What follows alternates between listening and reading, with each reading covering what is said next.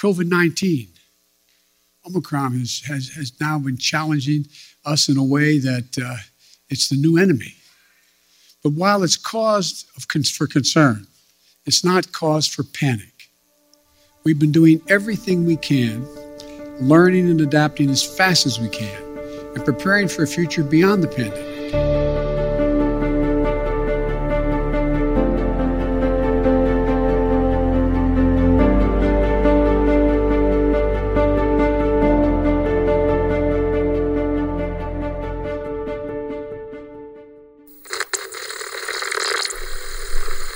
Anda sedang mendengarkan BTS Gedung Putih.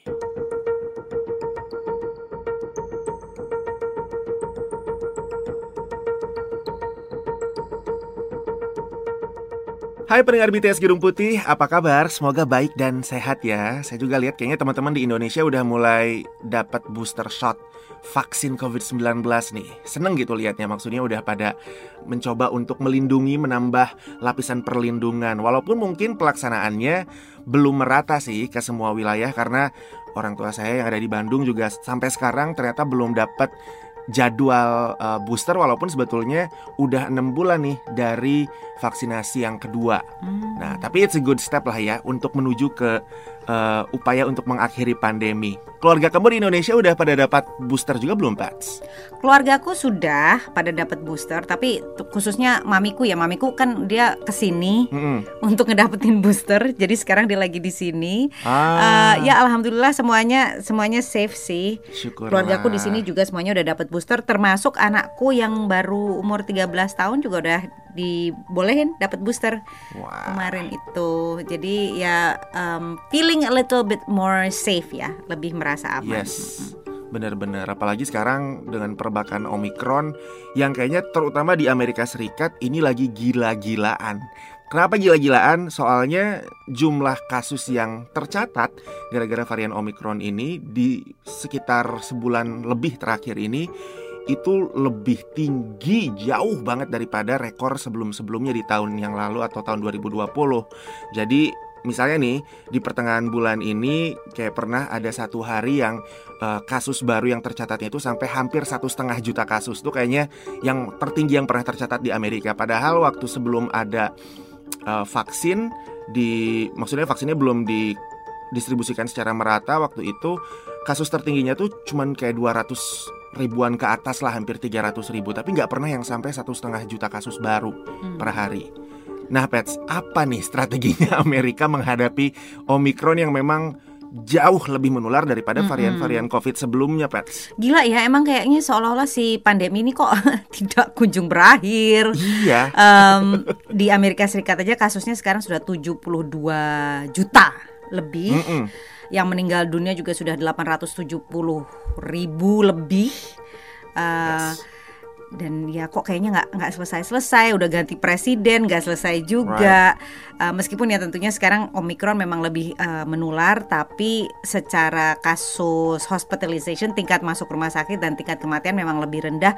Tapi tetap aja kan ngeri ya. We've learned that it can infect people who are vaccinated and boosted But those cases are almost always mild. Pasti Rifan juga banyak teman-teman yang sakit. Mm -mm. Temanku tuh hampir-hampir semua, like almost everybody I know kalau nggak mereka sendiri yang kena atau mereka kenal orang yang juga kena juga dan ini memang jadi apa ya jadi beban politik bagi Presiden Joe Biden ini sangat hmm. menekan tingkat popularitasnya dia karena Biden ini kan terpilih uh, sebagai presiden karena dia berjanji ke bangsa Amerika akan memulihkan negara ini dari pandemi uh, dan sekarang gara-gara Omikron ini tingkat popularitasnya turun lagi. Kalau tadinya di awal-awal masa pemerintahannya selama satu tahun kemarin itu hmm. tingkat dukungan untuk pandemic response-nya Biden itu di atas 60%, sekarang ini tingkat dukungannya sekitar 45% kalau menurut jejak wow. pendapat. Ya jadi lumayan. Anjlok. Lumayan anjlok dan uh, dan itu membahayakan ya membahayakan bagi Biden uh, khususnya menjelang pemilu anggota Kongres tahun ini di mana uh, bangsa Amerika akan memilih wakil rakyat mereka dan kalau misalnya Joe Biden nanti kehilangan suara mayoritas di Kongres baik itu di Senat maupun di DPR ya tentunya akan hmm. lebih sulit bagi dia untuk memajukan agenda legislasinya yang lain. So it's it's uh, it's berat lah bebannya bukan cuma bagi kita bagi rakyat tapi juga bagi bagi pemerintah di banyak negara yang terus terlanda oleh Omikron ini.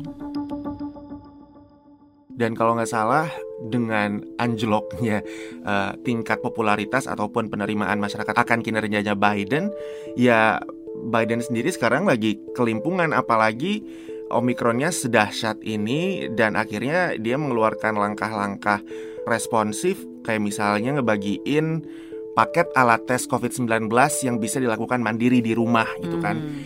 We're making 1 billion, 1 billion at-home tests available for you to order and be delivered to your home for free. Gratis. Gratis gitu kan dan itu bisa diminta uh, langsung lewat website yang dibikin khusus buat uh, agenda ini gitu kan. Orang-orang bisa langsung cuma ngirimin uh, ngasih tahu di mana alamatnya dan mereka bisa dapat gratis 4 alat tes COVID-19 per alamat.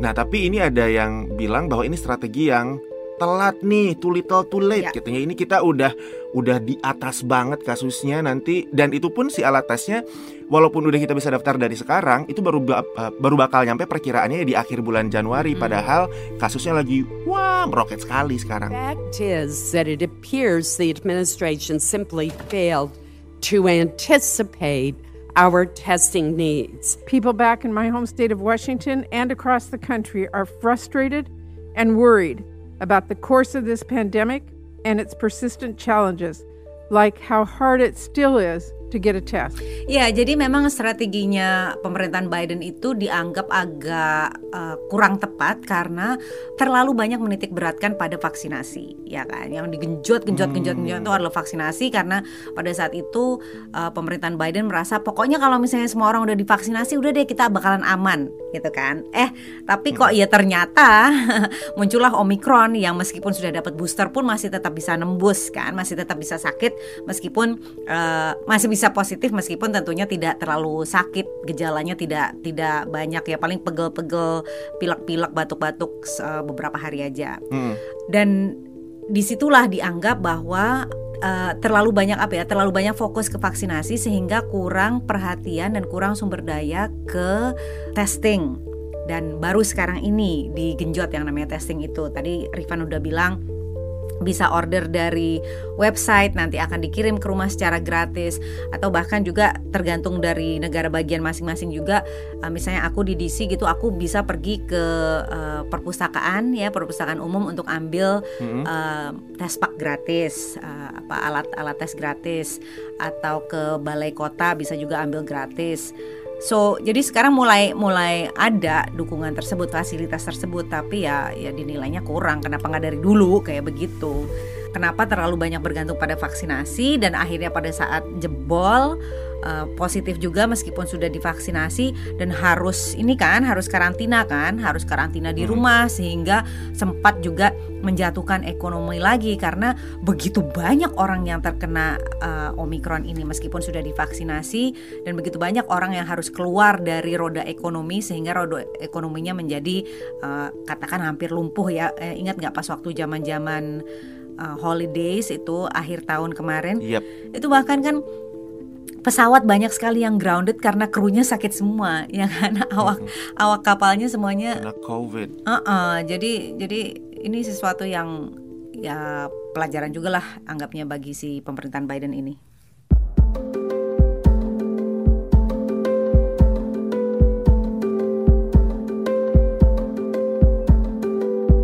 yang kayak kamu bilang tadi yang misalnya kayak teman-teman kita yang sebelum-sebelumnya kayaknya aman-aman aja gitu. Kita cuman selama ini memberitakan atau mendapat kabar bahwa orang lain kena covid ternyata teman-teman kita sendiri sekarang kayaknya tidak lepas dari terjangan omikron ya amit-amit hmm. jangan sampai kita juga kena gitu kan. Eh tapi kamu aku udah kena. kena covid. Aku kenanya delta ya mohon maaf ya duluan. Oh, ini kok jadi malah ngomongin siapa dapat varian apa gitu ya. Aku... Tapi emang sih uh, maksudku varian Omicron ini horornya walaupun memang katanya tingkat keparahannya kan nggak separah kayak misalnya Delta atau varian-varian yang lain gitu kan pet sebelum-sebelumnya tapi dia tingkat uh, penularannya bisa sampai berkali-kali lipat dari itu. Nah, White House sendiri menanggapi adanya kritikan bahwa ini kayak responnya lambat banget deh. Orang Omikronnya udah muncul dari pas Thanksgiving gitu kan, akhir-akhir November, pertengahan Desember langsung wah meroket jumlah kasusnya. Eh, pengiriman masker baru sekarang, hmm. pengiriman test kit baru sekarang. Nah, White House nanggapinnya kayak gimana, Pak? Iya, um, ya tadi ada satu hal yang belum sempat kita bahas ya. Selain mengirim uh, tes pak secara gratis ke masyarakat, pemerintah juga sekarang ngirim masker, masker. Uh, hmm uh, apa N95 N95 ya. uh, N95 yang dianggap lebih aman. Uh, tapi itu juga dikritik. Emang mau berapa banyak masker yang dikirim? Kalau cuma beberapa doang hmm. sih, you know, is it going to make a difference? Kalau Gedung Putih sendiri sih nanggepinnya bahwa ada ya, ada semacam pengakuan dan ini dikatakan sendiri oleh Presiden Biden dalam uh, pidatonya beberapa saat yang lalu bahwa Should we have done more testing earlier? Yes. But we're doing more now Ya, yang yang seharusnya si testing ini memang seharusnya lebih didahulukan, but you know they're starting now. Jadi ya, oke, okay, that's something that we're learning. Dan uh, satu hal lagi yang juga mungkin sesuatu yang di, dirasakan oleh banyak negara di seluruh dunia itu yang namanya birokrasi kesehatan. Itu kan hmm. bukan bukan sesuatu yang bisa cepat bergerak langsung begitu saja ya kan. Ini kan salah satu kritik yang disampaikan ke pemerintah di Amerika Serikat juga adalah karena birokrasi kesehatannya begitu lambat, terbiasa dengan you know testing something selama bertahun-tahun baru kemudian bergerak. Ini kan yeah. tidak sesuai dengan um, sifatnya si pandemi ini. Nah, ini yang juga lagi berusaha diubah uh, budaya birokrasi kesehatan di negara ini uh, tentunya dengan bekerja sama dengan pihak swasta khususnya sekarang ini yang hmm. lagi digenjot adalah um, vaksin Pfizer yang khusus untuk um, mentarget Omicron ini sekarang lagi dalam uji tahap uji coba. It's coming down, everything's changing, it's getting better.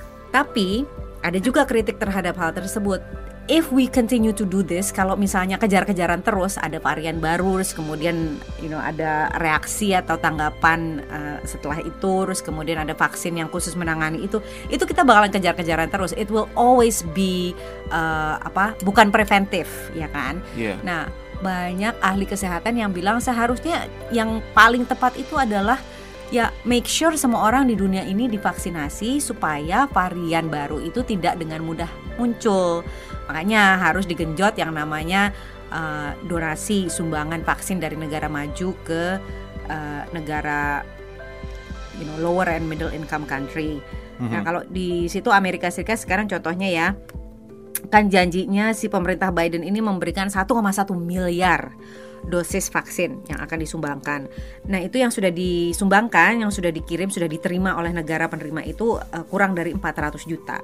Nah, ini okay. banyak ya, jumlahnya tetap banyak and and by far Amerika Serikat itu adalah negara donor terbesar baik secara jumlah yang dijanjikan maupun jumlah yang sudah diberikan. Sebagai perbandingan, uh, Tiongkok adalah negara donor terbesar kedua menjanjikan 140 juta dosis yang dikirim baru sekitar 95 juta uh, dosis. Jadi hmm. memang memang ini yang harus digenjot kalau menurut pakar kesehatan uh, dunia itu adalah the one thing that we can do untuk mengakhiri pandemi ini secara lebih cepat adalah memastikan agar semua negara mendapatkan jatah vaksin, semua masyarakat menerima seperti Presiden Jokowi juga yang sering bilang kan, nobody is safe until everybody is safe.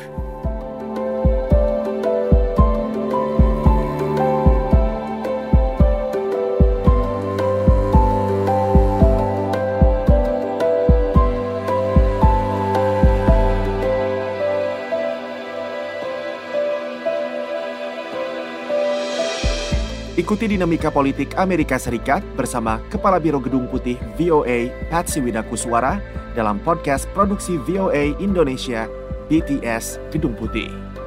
Sampai jumpa.